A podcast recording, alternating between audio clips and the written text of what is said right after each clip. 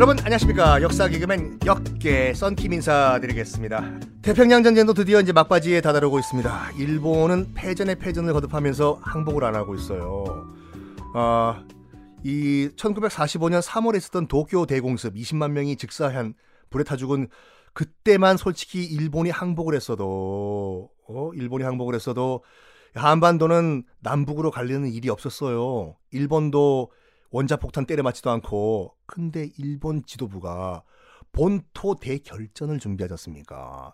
여중생들도 다 죽창 들게 만들고 한마디로 미친 거예요. 그 당시 일본군 지도부들이. 좋다. 미국 측에서도 미군에서도 뭐? 본토 대결전? 13살 13 years old 중학생도 죽창? Wow. 뻔때를 보여야 되겠다. 야, 오키나와 점령해.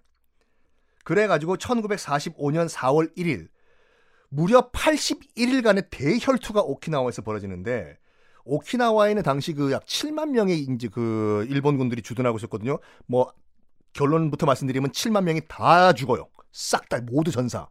남아 있는 애들은 여기서도 옥쇄를 하거든요. 죽겠다. 내가 미군한테 포로가 될 바에는 그냥 차라리 할복 자살하겠다. 죽고 죽으려면 군인들끼리만 죽지. 오키나와 전체 민간인의 3분의 1인 12만 명도 죽는데 12만 명 대부분이 자살을 하여서 죽어요. 민간인들이. 왜냐면 그 당시 이제 일본군들이 오키나와 주민들한테 이런 말을 해요. 똑같이 예전에 했던 말. 비디오를 보여주면서 영상을 봐라. 미군의 포로가 되면 전차 바퀴에 깔려 죽는다. 여자들은 다 성폭행 당하고 죽는다. 그럴 바에는 차라리 깨끗하게 자결하라. 이렇게 선전을 하는데 영상을 보니까 영상도 뭐 조작이 됐겠죠. 그걸 보고 정말 오키나와 민간인들이 믿어요. 아휴, 남아있는 기록을 보면은 아버지가 어머니를 먼저 죽이고 딸을 죽이고 아버지가 마지막에 자결을 하고 이전 가족이 다 자결을 하는 우리가 미군의 손에 잡혀서 이 추잡한 고, 꼴을 당하기 전에 깨끗하게 죽자. 딸아, 아들아. 예, 아버지.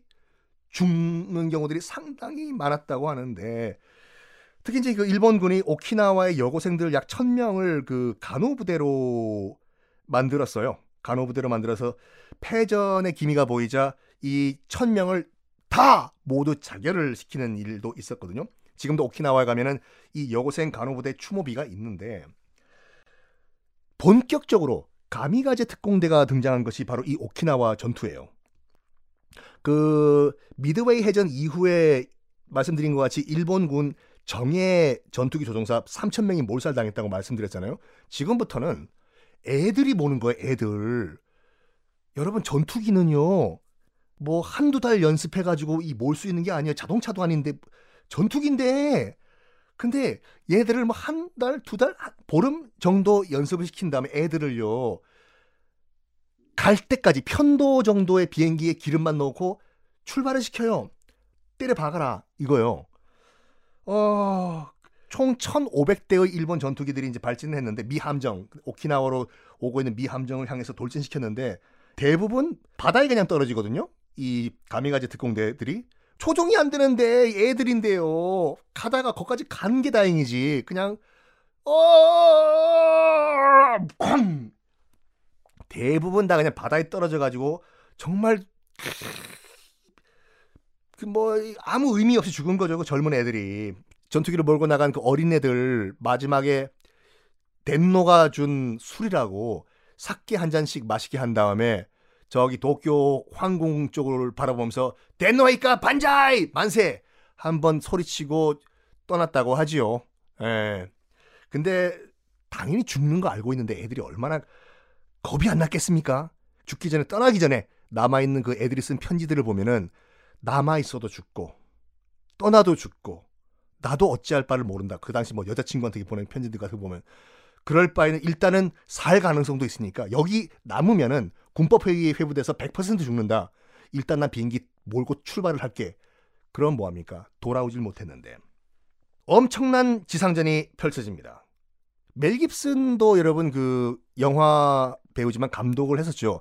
핵소고지라는 영화가 있었거든요. 핵소고지라는 영화가 이 오키나와 전투를 배경으로 한 영화인데 이것도 여러분 이번 회 끝난 다음에 꼭 보세요. 핵소고지는 정말 잘 만들었어요. 감동적이고 감동적이라기보다 전쟁의 비참함을 진짜 멜 깁슨이 연출을 잘했는데 핵소고지 꼭 관람한 다음에 보신 다음에 다음 회를 들으시고 이 오키나와 전투에서 무려 81일간의 대전투에서 일본군 7만 명 전멸. 미군도 피해가 대단했어요.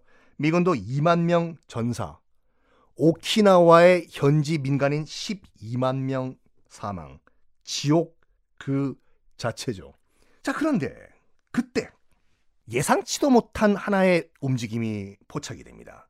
뭐냐면 2차 대전 승전국 중 하나였던 소련, 스탈린의 소련이 대일본전에 참전을 하려고 해요.